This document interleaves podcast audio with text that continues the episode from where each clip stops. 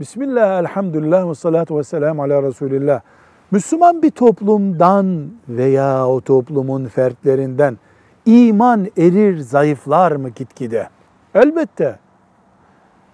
Ahiretin yerini dünya alırsa, ibadetin yerini eğlence alırsa, alimler kendi menfaatine düşerse, yeni nesiller Allah'ın şeriatı üzerine eğitilmezse, Peygamber sallallahu aleyhi ve sellem ashabının kadri kıymeti azaltılırsa, yani Müslümanlığın farkı olan şeyler, beşeri batıl şeylerin yeriyle değiştirilirse ya da dünyalık güçler ahireti ezmeye başlarsa toplumdan iman erir tabi. Eridikçe de iman, İslam güç kaybeder.